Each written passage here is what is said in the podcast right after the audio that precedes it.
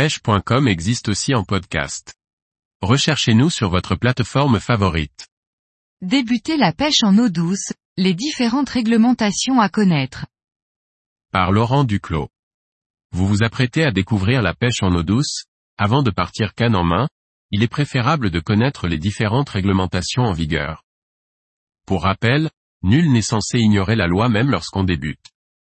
À partir du moment où vous voulez pratiquer la pêche sur le domaine public et sur des parcours gérés par une AAPMA, il existe des lois à respecter.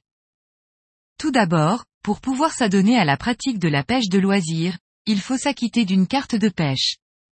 Cette carte de pêche doit être renouvelée chaque année, elle est en vente dans les différents magasins de pêche et sur Internet.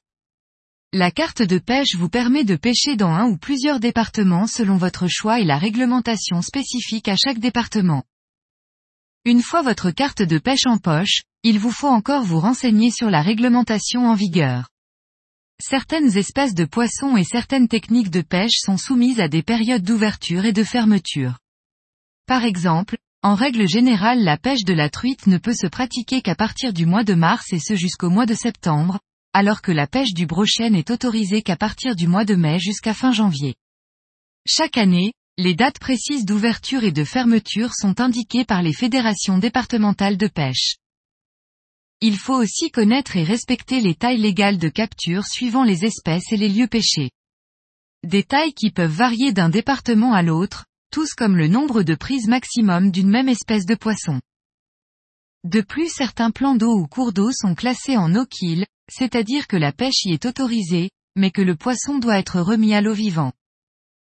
Outre les mesures précédentes, il faut aussi savoir que la pratique de la pêche en eau douce n'est autorisée qu'une demi-heure avant le lever de soleil et jusqu'à une demi-heure après le coucher de soleil.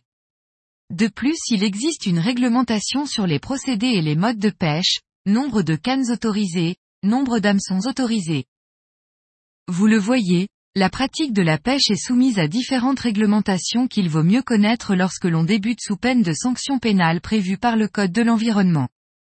Des contraventions de troisième classe punies d'une amende pouvant aller jusqu'à 450 euros.